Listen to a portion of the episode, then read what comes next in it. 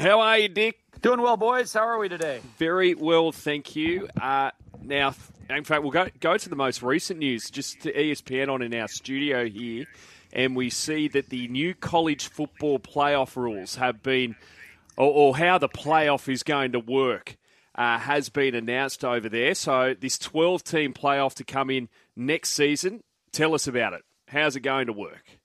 So originally, um, you had a, a situation where you had five power conferences, and then the they wanted an opportunity for one of the smaller conferences to get an automatic bid. So they were going to have six automatic bids and six at-large teams. So a you know a panel, a committee would choose uh, which six at-large teams would fill out the 12-team playoff.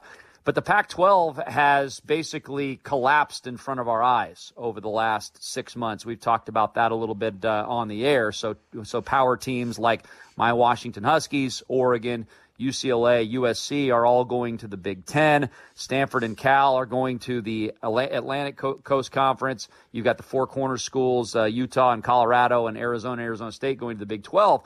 So that leaves only two teams in the Pac 12. Well, you can't give an automatic bid to a playoff to a conference that has two teams. So what they have done now is they've said now the, the, the Power Five has become a Power Four. So the four major conferences will get their conference champion automatically into the tournament, and then they will have a a small conference be the, the fifth bid, and now you'll have seven at large. So they've gone from six automatics, six at larges, to five automatics and seven at larges. So it's amazing that we've had a change before we've even had one of these college football playoffs. All right, let's get to the All Star game. That was the greatest joke, farce, and everything in between. I tried to watch it for about four minutes the other day, Dick. Uh, what is the point? Just get rid of it. Seriously. It was it was amazing, guys. I, I recorded it. Uh, I was out uh, actually playing golf in the afternoon and early evening, and so I I recorded both the golf and the and the All Star game. So I watched the end of the golf, and I said, you know, let's sit down and watch the All Star game with my son. He was excited to watch it, and like you, mm-hmm. I don't even know if we got through four minutes. Yeah. Uh, we just was like, this was this the deterioration of the All Star game has been fast and furious over the last five to ten years. Now it's always been really for 20 years or so where a good majority of the game is played at about three quarters speed, and then they really amp it up in the last three or four minutes of the game, and they really try to play to win. And so after watching four or five minutes, I said, all right, let's just fast forward to the end. This is good. This will definitely get better in the last five minutes of the game because they're playing to win. Well, we got fast forward to the last five minutes of the game and they were playing just as slowly. Heck, Luka Doncic was walking yeah. up and down the court. He wasn't even trying to run. He wasn't even trying to jog. He was walking up and down the court. And you're right. Something has to, has to happen. There's a lot of creative ideas. I don't think we need to get rid of All Star Weekend altogether because there were some cool moments in All Star Weekend. I thought Steph against Sabrina in the three point shootout was fabulous. And I think you can build upon that and do more WNBA versus NBA type skills and shooting competition. So I think that sold to the fans. Um, the, the slam dunk competition probably died about five to ten years ago. I don't think it really needs to be uh, resurrected, but there's other things you can do, and and I think incorporating the WNBA with the NBA in All Star Weekend more. With the popularity of women's basketball here in the United States growing great, rapidly great. over the last three to five years, I think that uh, that will help sell. But believe it or not, the ratings were actually up five percent from last year. I don't know how, but they were. Is it just the players that don't really want to compete in it, Dick, or are the clubs? Or the franchise is putting sort of pressure on the players to not go out there and sort of give it their all in case of injury? I think the players just want to show up and have a vacation, uh, and and I think they're going out late at night. It's so it's it's it's a break in a long, tedious NBA schedule, and we've talked about this for years and years. How I think that the NBA schedule is far too long. It's far too grueling. If you want these guys really competing, you got to shorten it up. But the problem is, you shorten up games you limit revenue, you limit TV revenue, you limit you limit uh, attendance revenue that, that the owners would get, and so they don't want that.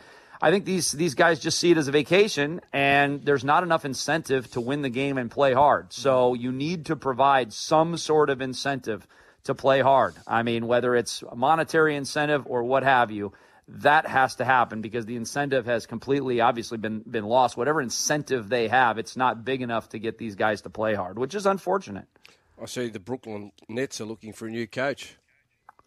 Yeah, they have an interim head coach now. I think Kevin Ollie got the got the job there, and uh, you know that the Nets, the Nets have probably been as disappointing a franchise as any over the last five years, guys, just because they've actually tried to go for it. They've been one of the few teams that have tried to go for it and really haven't don't have anything to show for their investment. And maybe they went about it the wrong way, collected the wrong type of talent, but uh, they've been a they've been a big time disappointment in the NBA. I mean, I, I think Philadelphia is probably a close second, but at least Philadelphia has advanced a little further in the playoffs more consistently than Brooklyn has.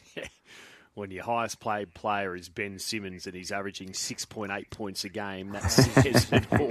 It's on 38 million yeah. his salary. It's unbelievable. US. Some, some talk that he, that's why he got sacked because he moulded the game plan around Simmons. Oh, yeah. And it didn't work. Well, that's a risk, isn't it? Big risk. Big risk. Uh, okay, uh, so NFL, we've got a lot of texts here uh, in regards to the off season. Uh, hi, Dick. I'm hearing Justin Fields to the Steelers. What's the mail with the Bears? Asked Sven at Greenpoint. Uh, and a lot of people here texting in about what the Bears are going to do with the number one draft pick. Uh, we got a, several of them, in fact. So it's the big talking point, isn't it? Heading towards the draft is what Chicago will do. Surely there's only one answer though here, Dick. Yeah, I mean Justin Fields. I don't know if he'll go to Pittsburgh. It sounds like there was a report out of Pittsburgh yesterday. It sounds like they want to stay in house with a quarterback that they have, or potentially draft another quarterback. I would think that Justin Fields has reasonable trade value. Uh, by reasonable, I mean maybe a second round pick. Maybe you're able to swap first round picks where you can move up. Um, Chicago's got a lot of ammunition, and there's a lot of ways they can go about uh, using that ammunition. I really think Chicago's a team on the rise. I'm not out completely on Justin Fields yet. I think he's been put in a bad situation. Um, when we talk about quarterbacks that get slid into very good situations and how they can prosper over their first few years, and you got quarterbacks that are put into bad offensive situations, I think Justin Fields is one of those.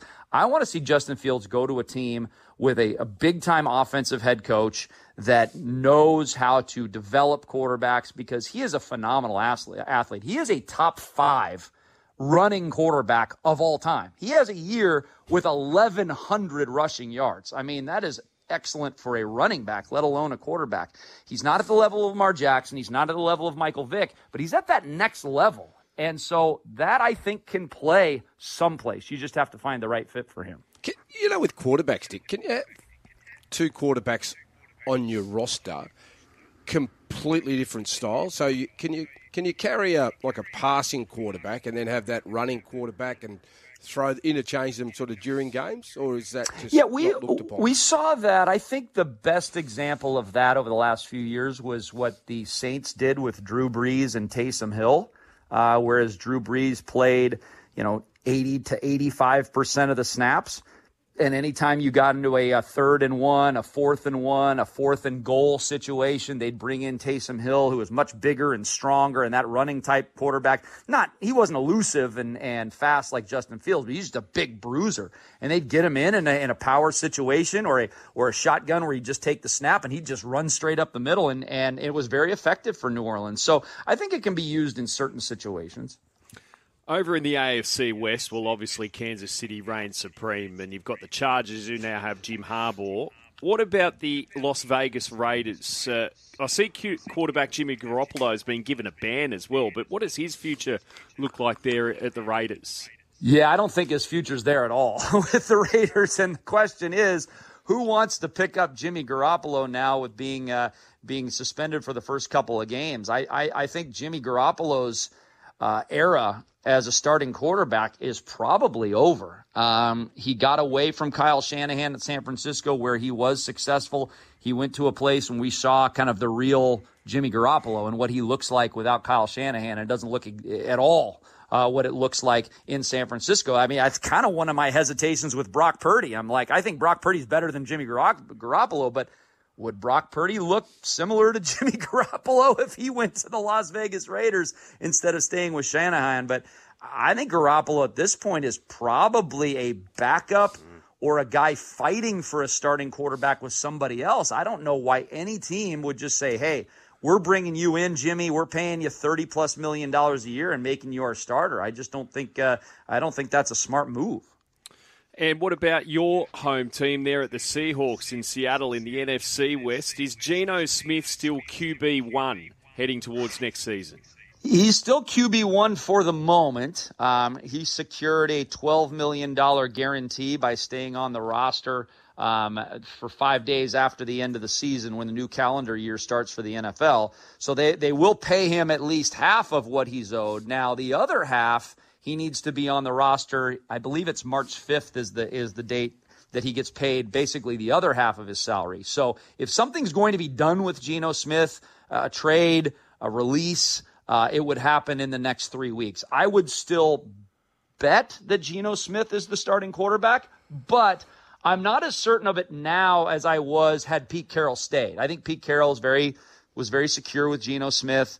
I think you have a completely new regime in Seattle now. Complete a new offensive coordinator, new head coach, new defensive coordinator. So when things like that happen, you know that in all sports, right? When you have a completely new regime come in, then the the incumbents have got to be looking over their shoulder a little bit more than they were before. Just on that, then, Dick, you, you spoke about Pete Carroll, and um, a guy like Bill Belichick has had great success at uh, the Patriots. Were, were, those two guys? Can you see them being head coaches again?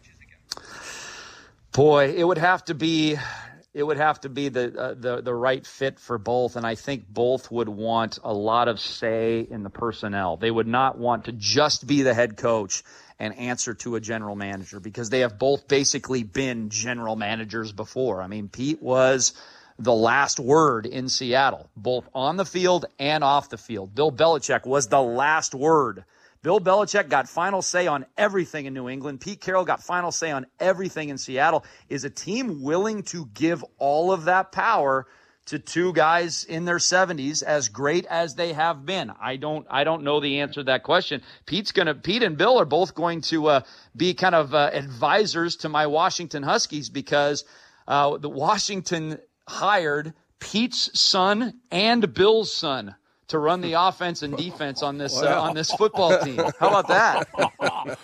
That's going to go down well. Yeah. Who gets final say there? Scissors, paper, rock. Deary me. Now, in the Genesis, in the golf the other day, what about if you shoot 62 in a final round, nine under, you probably deserve to win the title. And Hideki Matsuyama, absolutely superb there the other day, Dick. No question about it. And you, you, talk about these long shots winning all these uh, all these tournaments. It, it, it was hundred to one or greater, winning every single tournament up to this point.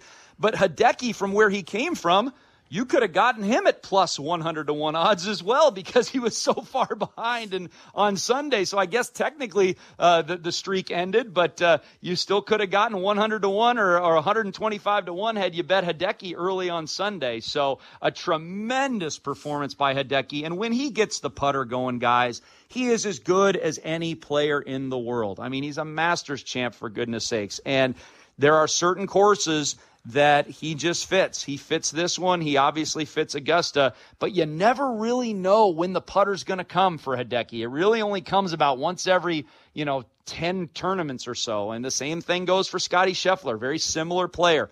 Elite ball striker. He gets on the greens and really struggles with any putts really of any length at all. And Hideki had that putter going. And uh, when he does, he, he is as good as anybody in the world. Now, about 15 to 20,000 Australians are set to converge on Las Vegas in the next week or so, with uh, oh, our boy. great mate Laurie Daley being one of them. Uh, is, is, there any blip on the radar there in the States as far as any sort of awareness that the NRL's in town?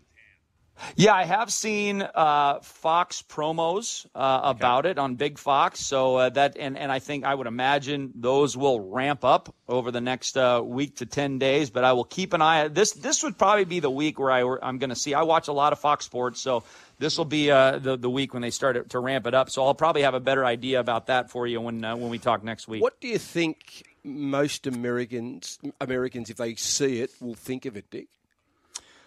Well, I can't. I can just imagine that they'll think uh, similarly to what I thought. I, I, I just was. I was astounded and impressed by the level of physicality that these guys play with. The, the just the the reckless abandon, and you know we. Some of that has been missing from the NFL uh, since the you know the CTE incidents and and you know trying to make the NFL game uh, safer, mm-hmm. which they have done, and they've the NFL is just as popular as ever, more popular than ever, but it's a different game than it was, and I think NRL is much more like the NFL like 40 years ago, 50 years ago, where it was just you're just decapitating people. I mean, and there's still just this reckless abandon that these guys play with, and they're tremendous athletes. And uh, that's why I like watching it because I really don't think there's anything in the states that approximates uh, approximates that level of physicality anymore with the changes in the NFL. Thanks again, mate. We'll chat next week. All right, boys. We'll see you.